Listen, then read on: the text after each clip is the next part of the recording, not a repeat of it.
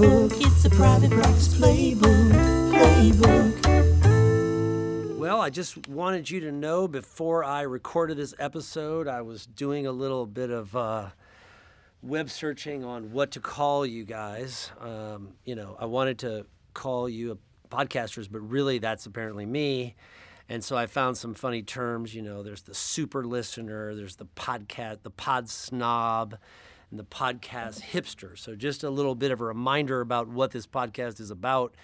You know, we're not talking about um, how cats became, you know, a popular, a least popular pet over dogs, and how dogs are more popular than. I mean, this is not what we're talking about. We're, we're literally here talking about how you run a practice. So I just want to remind you that. So hopefully you're either an actual doctor, you're a office manager for a doctor, maybe you're married to a doctor or whatever that might be. And so this is specialized knowledge for and basically coming to you from a guy who gets, you know, frankly paid pretty well and has a hell of a track record about turning doctors into multimillionaires. So, and this is, I'm to me, this is like a donation of my time. Quite frankly, I have a lot going on, and so it's a chance for us to talk to people who normally wouldn't be exposed to the things we talk about. And and I'm here to encourage you that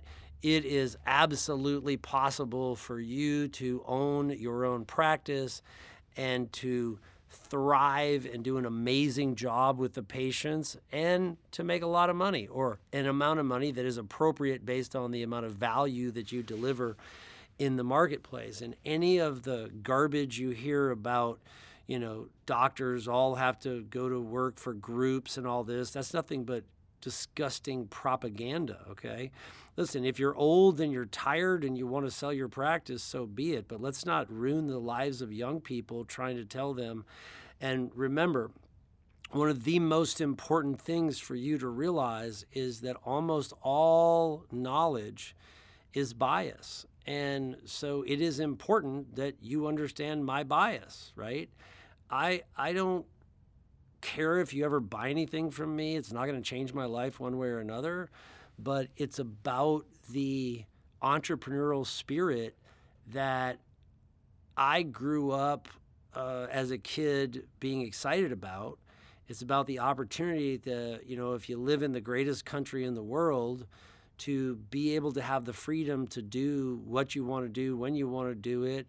And, you know, and by the way, if you're from another country, I'm not bashing your country. I have lots of clients from all over the world. And, but, you know, I, I think that, you know, America is still, you know, one of the easiest places to do business.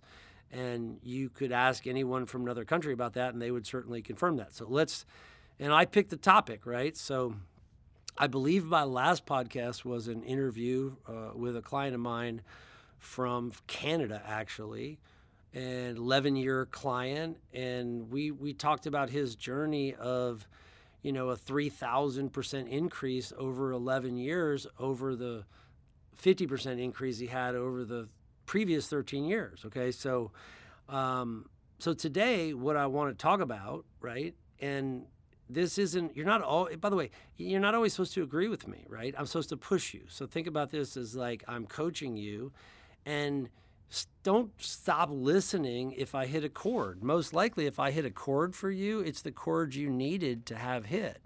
And so today I'm going to talk about one of my favorite subjects, and probably a subject that most people have no knowledge about, no interest about, and prefer to be uh, uneducated about. and so there's this interesting. Um, diagram, and I'm going to see. Um, it's cool. It's called the four steps of learning, right? And I was going to see if you just, yeah, I, if you just pull it up, um, it might be called the four phases of learning. I got to see if I can just find it to tell you where where exactly you would get it. But it it outlines. Um, uh, okay, here we go. So it's actually Maslow's, Abraham Maslow's four stages of learning. Okay, and and so it it maps up to, you know, it's a it builds okay and I'll, I'll go through the four steps with you but today i'm going to talk about limits and so limits are eh, you know like for instance if you have kids you know you if you ever see a person with young kids and, and every one of us as a kid you know the world puts limits on you right so that's why you know a kid will you know doesn't mind you know they're climbing up they're not thinking about falling right they only get fearful about falling after they fall because they don't know any better, right? So there's no limit. It's like, screw it, I'm going to keep climbing. And, you know, they, it just, somebody who's fallen has to tell them that, oh, yeah, yeah, this could be a potential problem. So today, what I want to do is to get into your brain a little bit and let's talk about your limits. And so I've had the good fortune to literally test thousands and thousands of doctors uh, before they were successful, after they were successful, et cetera, et cetera. And we have certain tools we use. And uh, what what they do is they look at how you may get things done. So, you know, I'm sure all of you, you know, you you think about things like, are you an introvert? Are you an extrovert? Actually, a lot of doctors are introverts, by the way. They're not extroverts, right? They just sort of have to pretend that uh, almost everyone who meets me is convinced that I'm an extrovert. Well, I'm actually an introvert, right? So I can become more extroverted when we're talking about topics that I feel very comfortable with, right? So, same thing with you. So, if I walk into your office and let's say you're a pediatric dentist, and so, you know, you're probably thrilled to talk about what you have been educated to do. So, if you think about a lot of you, you know, your confidence level uh, goes up when you're talking about a subject that you are very comfortable with and you are very competent with, okay? So we're going to start by this. I want to just if you'll write some of these things down so that you you can apply them to yourself and so it's the exploration of your limits. And it's really funny, you know, because every single person has limits. And and so if we think about it, you know, if you for instance, sometimes people will say, um, if I like, I get to go to a gas station or something, and somebody will say, "Well, how many horsepower is in your car?" And I just kind of laugh. I'm like, I have no freaking idea. Like, but that person, you know, they're they they think right. So again, if you said 300 horsepower, they would okay, all right, okay. If you say 600, or if you say, well, it's got a V12 in it, right? They go, oh, you know.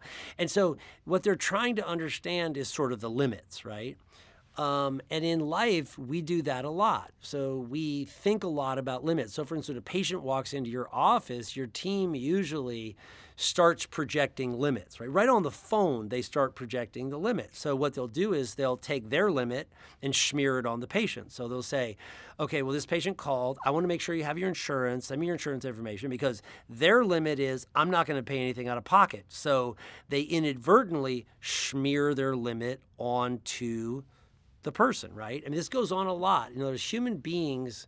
And, so let me give you an example. Let's say you're married. I've been married now for 28 years. I think that's the right number 28 years. And let me tell you something.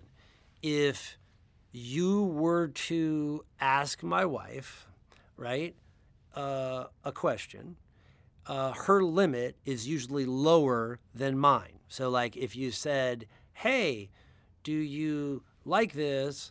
You know, would you like to buy it? She thinks in smaller numbers than me. So you could be in a relationship with somebody. As a matter of fact, most likely you are. So you would say to somebody, hey, I'm thinking about, you know, I'm going to really want to grow my practice. And they say, like your own mother or your spouse or a good friend could say, well, I don't know if now's a good time to do that, blah, blah, blah. So people love to not only have limits, they love to spread them. okay, so I mean, and this is one of the key things about how you, and I want you to write down because these are techniques to raise your limits. This conversation is about raising limits. And the very first thing is to understand when somebody is walking in a room or you're asking them something, and the only thing that comes out of it is they actually either keep your limit the same or they suppress your limit. So I'll give you an example. One of the great ones for doctors that I've learned over the years is taking money making advice from accountants. This is idiotic. I mean, because what the, the customer never does is they never ask the accountant, well, how much money do you make? What is your AGI, right? So the accountant thinks you you don't want to pay any taxes. So if you have a limit on taxes, then you're also putting a limit on your income. Okay. Uh, there's one called the spending limit trap. So, for instance, if I said to you, Well, how much do you spend to tell people about your office? Tell them where you are, you know, et cetera, et cetera, which you might think of as marketing, right? Which is telling people who you are and what you do. And I, and I say, well, what is your limit? And you go, well, well, let me see. I don't even know what we spend. And the next thing you know, you sort of calculate it, and you know, you're spending. $500. Well, that's probably your limit. And I said, well, if I said to you, well, why don't you spend 5000 your system starts to break down. You go, no, I'm not going to spend 5000 because it's over your perceived limit. So, one of the things I want you to think about, and think about it this way imagine an investment followed by a return, okay? And it's really funny, a lot of people don't know that limits are what really creates a lot of problems here. So, for instance, the input is the investment, and that could be time, money, energy. And then the output, like what comes out of it, is the return. And so there's actually a correlation between the input and the output, which I'm sure you you go, okay, Jay, I know that. But what you haven't thought through is how your own personal limits, and by the way, most of these are mental constructs, okay? So most limits are actually mental constructs. So, and they are actually heavily related to what we call, it's something called your MO. So it's how you do things.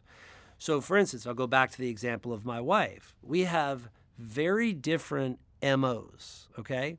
And so her MO, and which is more like the having tested thousands of doctors, I actually, I kind of, I actually sort of have um, data that suggests that 80% of all doctors match a certain profile, and then about 20 are a different profile. Okay, so most likely you fall in the 80 profile. And that 80 profile is actually also affects people's limits. So uh, I did an event uh, the other day. We do this customer appreciation event, and I was describing this to them, and I was saying, look, you know, if you think about it, if you have this particular profile, which I won't go into all that the details that with you, but here's how your limit gets set. You to you have to actually do it.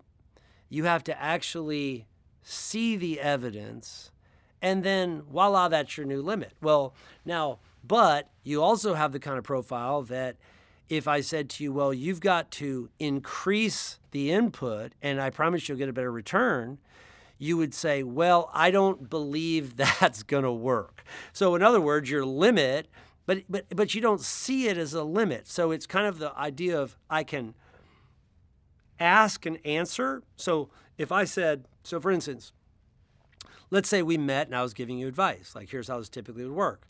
The person, what you should do is just do what I say. I mean, I'll be, honest with you. You shouldn't question it, but you will. So, and you'll be like, well, I got to put that through my supercomputer. It's got to go now through your subconscious mind, which holds a bunch of limits. Then it's got to go through, right? This steps of learning, which I'm going to go through here, here in just a second. And most likely, and then if you're a certain profile, the only limits, like the only level of comfort is what you've done. Now, think about what that limits for most people in life. It limits lots and lots of things. L- let me give you an example. If you go get a loan from a bank and the lo- they, they say, okay, like here's what a lot of people think about credit. They think, well, if the bank gives me the money, then I guess it's good, right? Well, no, that's actually not very smart. If they said I should pay it over 20 years, I guess I'll pay the minimum payment and pay it over 20 years. Like that that that, that makes zero sense. That's what makes the bank rich, you poor. So, but again, they have some limit. So if I said, well, what's the limit for paying off your house? Okay, somebody might go, oh my God, I don't know, like 15 years? I was like, how about seven, right? Like, and again, if the first thing you say is, well, I could never do that, well, voila, welcome to limits, okay? So I come along and say, hey, why don't you pay your house off in seven years? And you go, well, I can't. That's a limit, okay? Well, yeah, but what you didn't realize is if you would get off your you know what and hustle and do what's right, you can make all the money to pay that house off in seven years without a problem. But you're because you've never done it, because you have no personal experience with it, you reject the idea because it's over your limit. You know? So again, you go out to dinner, what's your limit? Okay, what's your limit for a bottle of wine? Some things are very common, they make sense, right? What's your limit to buy a car? A lot of this stuff does make sense, but what I'm trying to say, if you think about a practice, I mean, my gosh, why why would you one of the things you've got to do is if you're going to be successful at this, you're going to have to know how to increase your limits. And a lot of that revolves around, I want you to write this down, is on tracking return. So, I'm um, client the other day, we're doing a customer appreciation event. Probably 50 clients in the room. And so, you know, I, we asked the question, to somebody said, hey, uh, can somebody share a story? So this is a pediatric dentist, they're partners, and she says, Well, yeah. She said, I hired you guys and I was getting 70 new patients a month.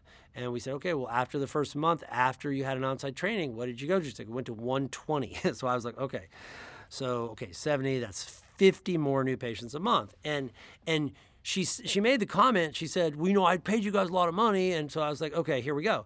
And so here's a great example. So in the first month, she gets 50 new patients. So I said, wait a minute, wait a minute, let me help you with some math. So took the 50 times 12. So if she would keep doing what we taught her, and most likely we can get more than the 50, okay, and then we multiply it times what a patient is worth, it was $1.4 million.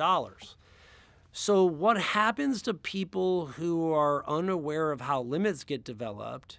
So her focus was on what she spent, not on the return. And so I said to her, I said, Well, you guys are partners. And she goes, I didn't tell my partner. I said, Okay, well, that was ballsy, right? But what you didn't really do is you're not focused enough on the return. So one of the things that limits does, it, it can make you very kind of like tit for tatish. It can make you literally have an aura around you that you're basically saying to the world, like, I'm such a limit person. I'm going to limit my rewards. Like I'm I'm not going to and it's really kind of creepy, ugly when you really break it down, but hardly anybody can see it. So nobody wakes up in the morning and goes, "Wow, I'm actually my own worst enemy." I choose not to do things that could produce an amazing return for me, right? I mean, it's kind of like a person working in an office. You know, you see people do this all the time. It's like, well, I know what needs to be done, but it's not my job. And so I think I would be happier just having an opinion about what needs to be done and not actually just go take care of it, right? So again, then everybody looks around and says, okay, well, who's who's like highly motivated and who takes a lot of uh, initiative? And you're like, Susie, No, because she's just sitting around talking about what's wrong. So she has developed, or he has developed, a limit to where they can only take action in this limited little domain. So what's in so and, and what happens over time and i need you to understand this usually busy means limits if you look at a typical practitioner the model in and of itself is that basically you would sell all your time and then you're at your cap. I mean, and so what happens to a lot of people is they just they don't realize that's what happened. And I come in and I say, "Well, listen, let's get another doctor." Well, I, I can't get another doctor. All my patients love me. No, that's the mental limit that you construct. Your patients could care less. That's just something, that's a limit you made up. Hey, you. Yeah, you. Do you think hiring an associate is a bad idea? Do you think gaining too many new patients will hurt your patient experience? Do you think marketing makes you look bad? Do you find it unrealistic to increase your revenue by $25,000 a month? Whatever you think is what will be. However, you can really push these limits, break through a practice growth plateau, and go as far as your mind lets you. Give us 30 minutes of your time to reset your mind and prove to you that you can do this. You can increase your new patients while simultaneously improving your patient experience. You can increase your revenue by $25,000 every month. You can grow when you have access to the right specialized knowledge. Find out how with a customized practice growth demo today. Schedule your demo at schedulinginstitute.com/demo and let us prove to you that we can push your limits, exceed your expectations, and grow your practice by 10 to 40% in the next 90 days. schedulinginstitute.com/demo. That's D E M O. Now, let's get back to the show. All right, so let me walk you through a couple of these steps because I think you'll find them interesting. So, and let's see, and I'll try to make it easy, right? So, and the four stages of learning are interesting because here's the truth about everything you've never done, which is kind of funny, right? So, like, let's say you said, "Well, Jay, uh, I I want to make half a million dollars." Okay, so no problem. I can teach you how to make half a million dollars, right? As a matter of fact, so I'm, I've done it so many times. I'm so good at it. I probably am complacent with it. But you, if you've only made 100 or 200, you are unconsciously incompetent, right? So in other words, the first the first stage is unconscious incompetence. We don't even know what we don't know. And all, if you think about this, like that's why learning, so write that down, learning is in being a student. Learning and being a student is how you get rid of limits. It's not being a know-it-all. Uh, you may think I sound confident in what I know, but I am also an amazing student. So I am incredibly, I observe, I pay attention, I listen, I take like things I learn, I, I, I, I know how to translate them into value. And, and so, right? So the question is, if you look at the size of your practice, what's why is it the size it is? Oh, there we go, because of your limit. What would it take to do to make it grow? Well, you might be unconsciously incompetent. You literally don't in in unconscious incompetent. That means that there is you don't even know you're incompetent. Think about that. Okay? Step 2 is conscious incompetence. So usually people don't hire someone until they get to at least step two. A lot of people waste an awful lot of time in step one. And so all of a sudden a person has an epiphany, they go, I don't know what I'm doing, right? I mean, so again, if the money's not working out and all of a sudden you're borrowing a lot of money, you're not getting a lot of new patients, somebody calls and says, So like I said to her, I said, Why'd you hire us? She goes, Well, I just I couldn't figure it out. I said, Okay. That means that they she she didn't say to myself, she didn't say to herself, I am now consciously incompetent. But a person who takes initiative, so for instance, you know, if I hire a coach, right? I'm trying to train for a triathlon, I need to hire a swimming coach because I feel like I'm I feel like I'm consciously incompetent at my sw- my stroke, you know. So so I'm totally there and I need to hire someone to help me, okay? And then I ultimately can become consciously competent. So it's like, wow. So part of taking your limits off is speeding up. I mean, it's funny. I think you should almost start at the second step with everything. I mean, what, like, so I look at the world and I go, I try to start at step two with everything. I, I try not, and, and it's, it's not, it, it, it's not possible, but it's an aspiration. Okay. So again, with limits. So I'm not saying that, oh, I know how to do this perfect. I'm saying sometimes I still fall into the trap. But in general, I'm totally cool admitting I don't know something I don't know. I, I don't have a problem with that. And you shouldn't either. That's like the first problem with people. And it's funny, and particularly like a person who argues like if you've ever watched like a bar rescue show or any of these shows you know, I, I, I have learned that people will argue with you when it's not even working for them. Right? So like one of the best ones is like with what we do sometimes in training team members. Like if somebody comes along and says, "Well, I've been in dentistry for 15 years," it's like, "Okay, next, what's next?" so it doesn't matter how long you've been in dentistry; you're still unconsciously incompetent, right? I mean, as a matter of fact, you may be. So people will double down on their unconscious incompetence, right? So it's like if you ever people now on the internet they get on and just basically expose their unconscious incompetence, right? And so if you can admit you're incompetent, then you can move to learning what it takes to be consciously competent.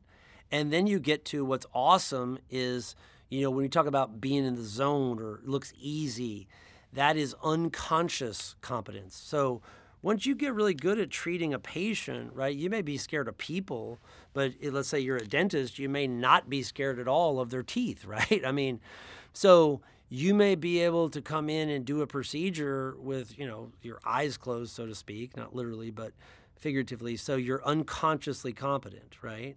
So if a doctor comes to me and they have a practice doing a million dollars and they say, I'd like to do 10 million, I mean, I'm unconsciously competent. I and and but they're unconsciously incompetent, right? And and if so imagine this. So one of the things that happens is that creates a lot of limits.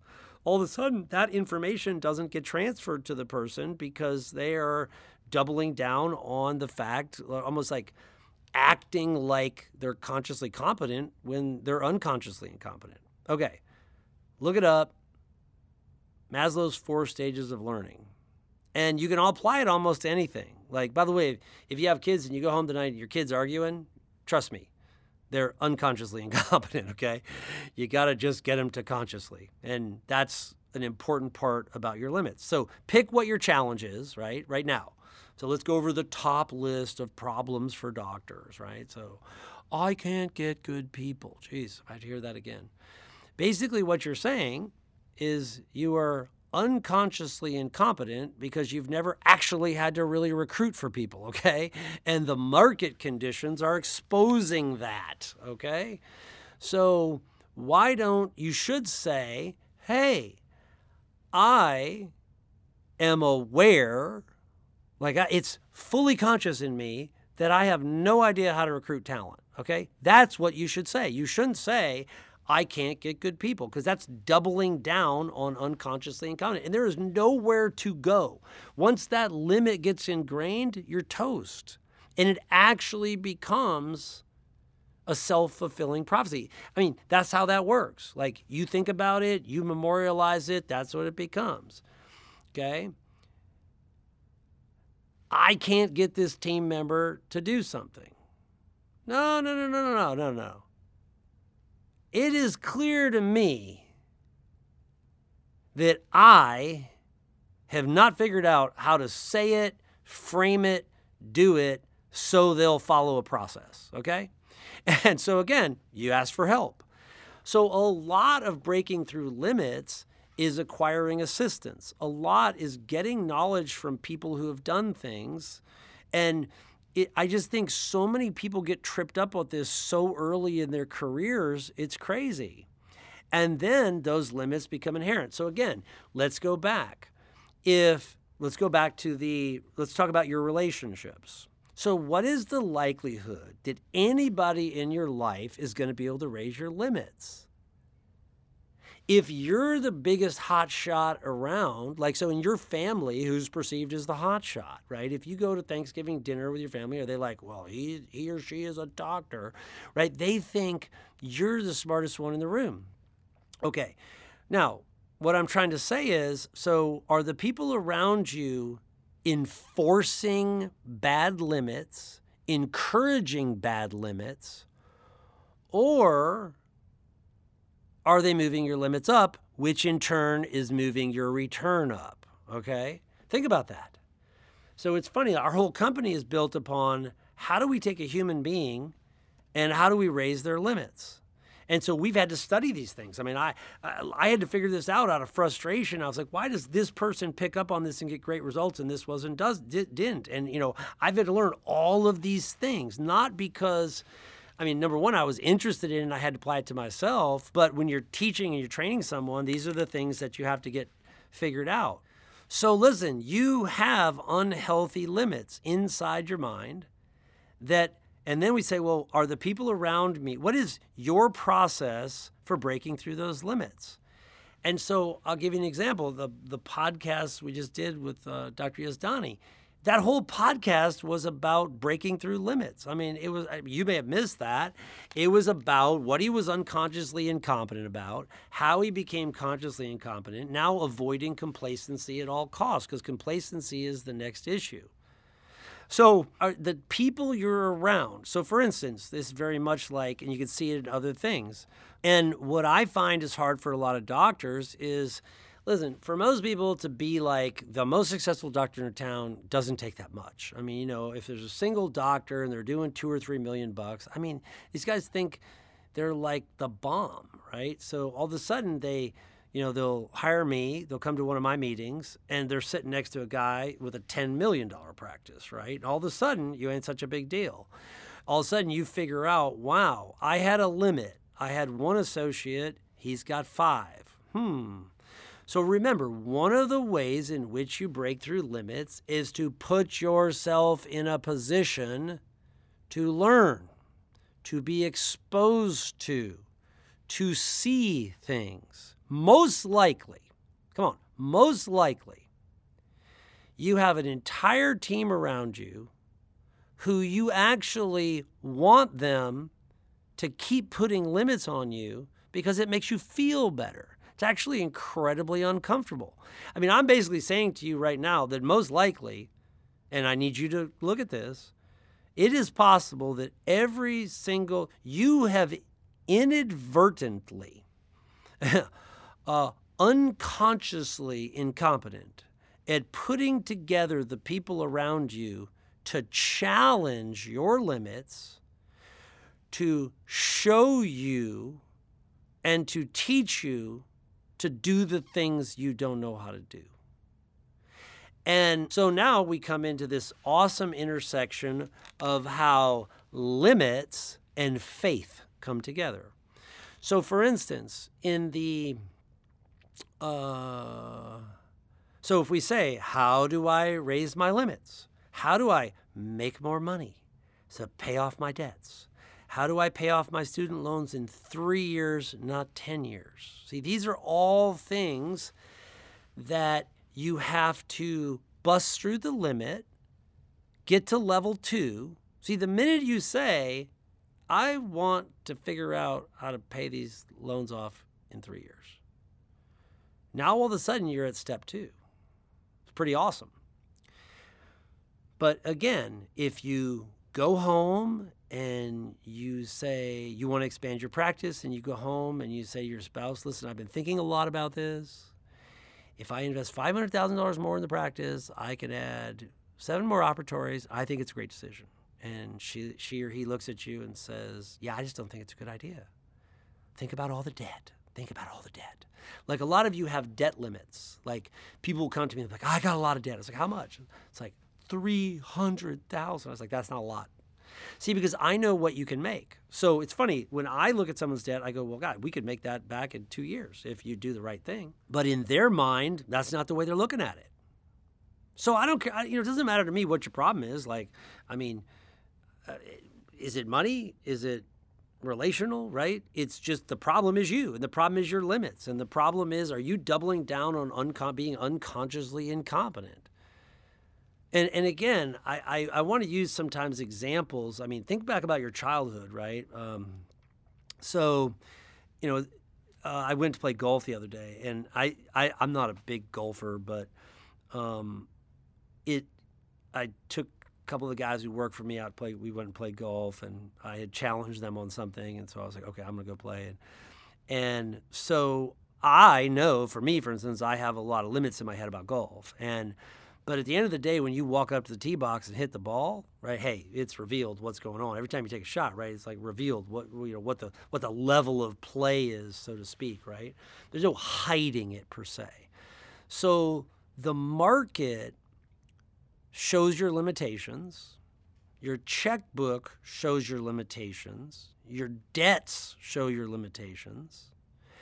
And what I, again I want to challenge you is, you know, you got to you got to know how to decode this a little bit.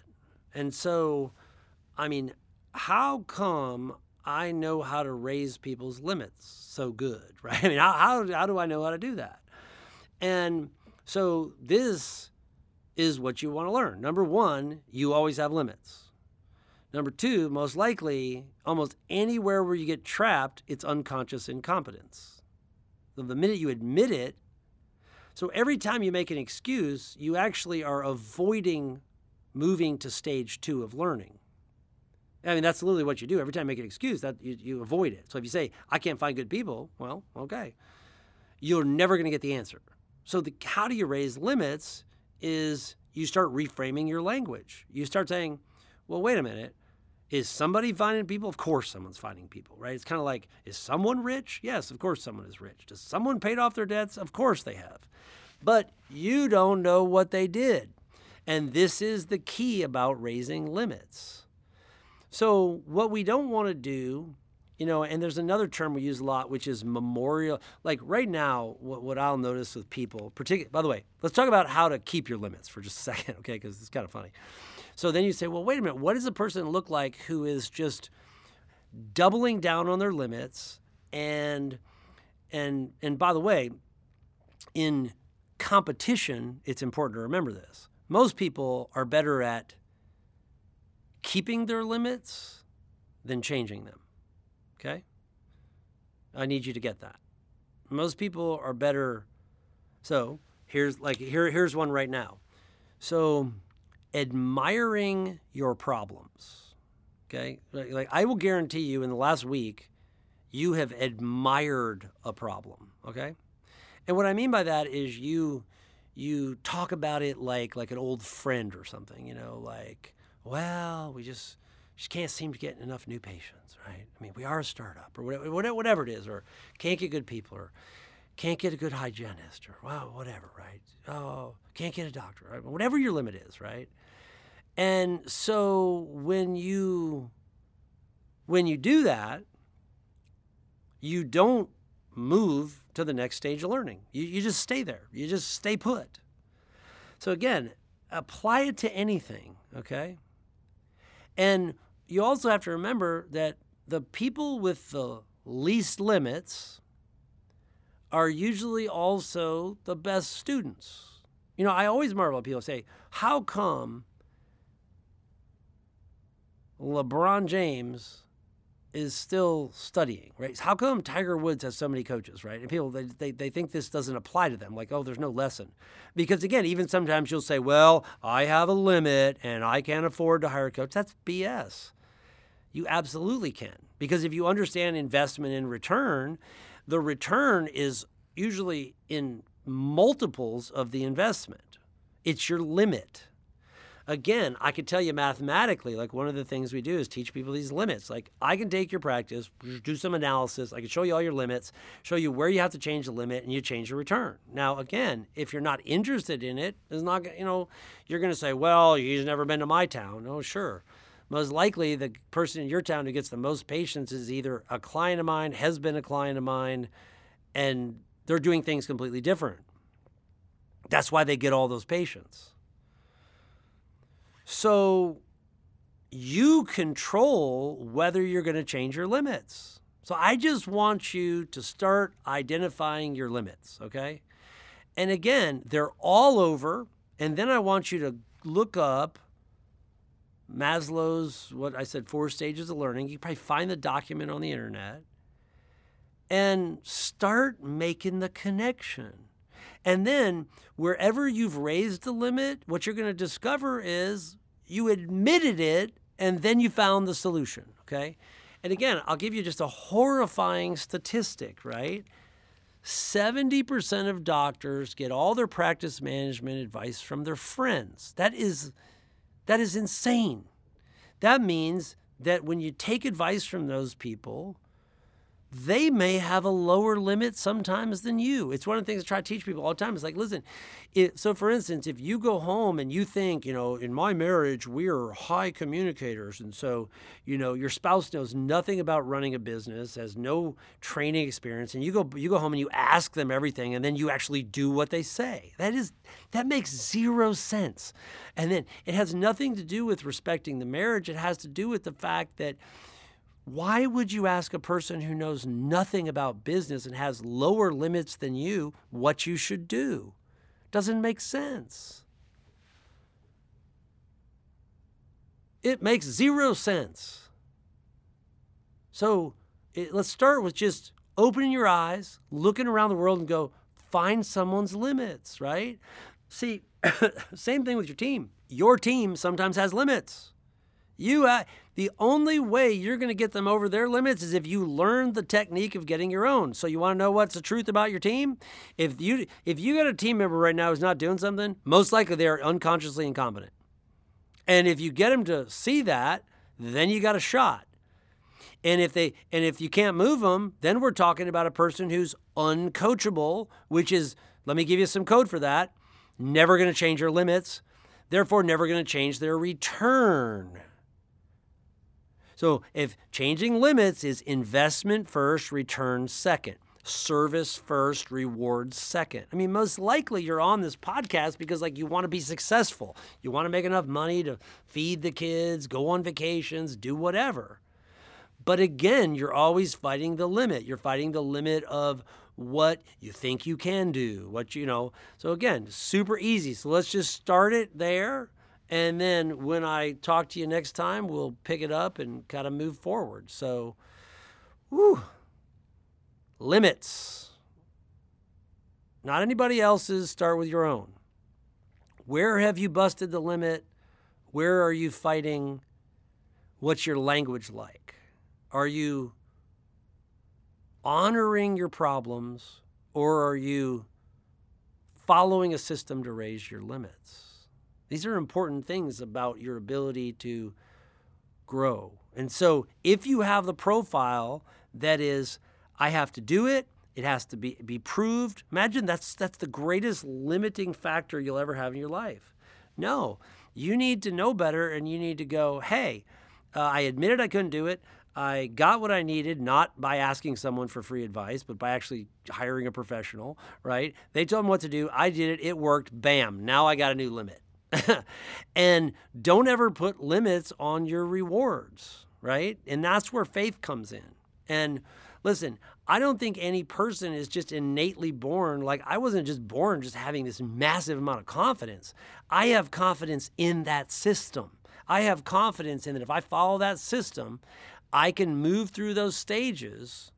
And before you know it, I can be doing something at a level that's, and you've done it. There's no doubt if you're a dentist or a chiropractor or a veterinarian, like, right?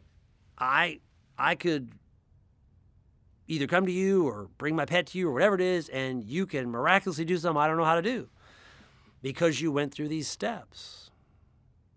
All right. So get to one of my live events, uh, whatever it is. Come to, we have virtual events we do. Look for invites. Uh, but uh, let's take this to the next level. So, all right. Have a fantastic day. We'll talk to you soon. Take care. Bye. Still think hiring an associate is a bad idea? Still think gaining too many new patients will hurt your patient experience? Still think marketing makes you look bad? Still think it's impossible to increase your revenue by $25,000 a month? If you made it through this entire episode and still think you've capped your potential, maybe you have. Not everyone is coachable, and not everyone wants to grow, make more money, and have a great impact on their communities. But for those of you that do, schedule your complimentary practice growth demo today. In just 30 minutes, we'll reset your mind and prove to you that you can do this. You can increase your new patients while simultaneously improving your patient experience. You can increase your revenue by $25,000 every month. You can grow when you have access to the right specialized knowledge. Find out how with a customized practice growth demo today. Schedule your call at schedulinginstitute.com/demo. and let us prove to you that we can push your limits, exceed your expectations, and grow your practice by 10 to 40% in the next 90 days. SchedulingInstitute.com slash demo. That's D E M O.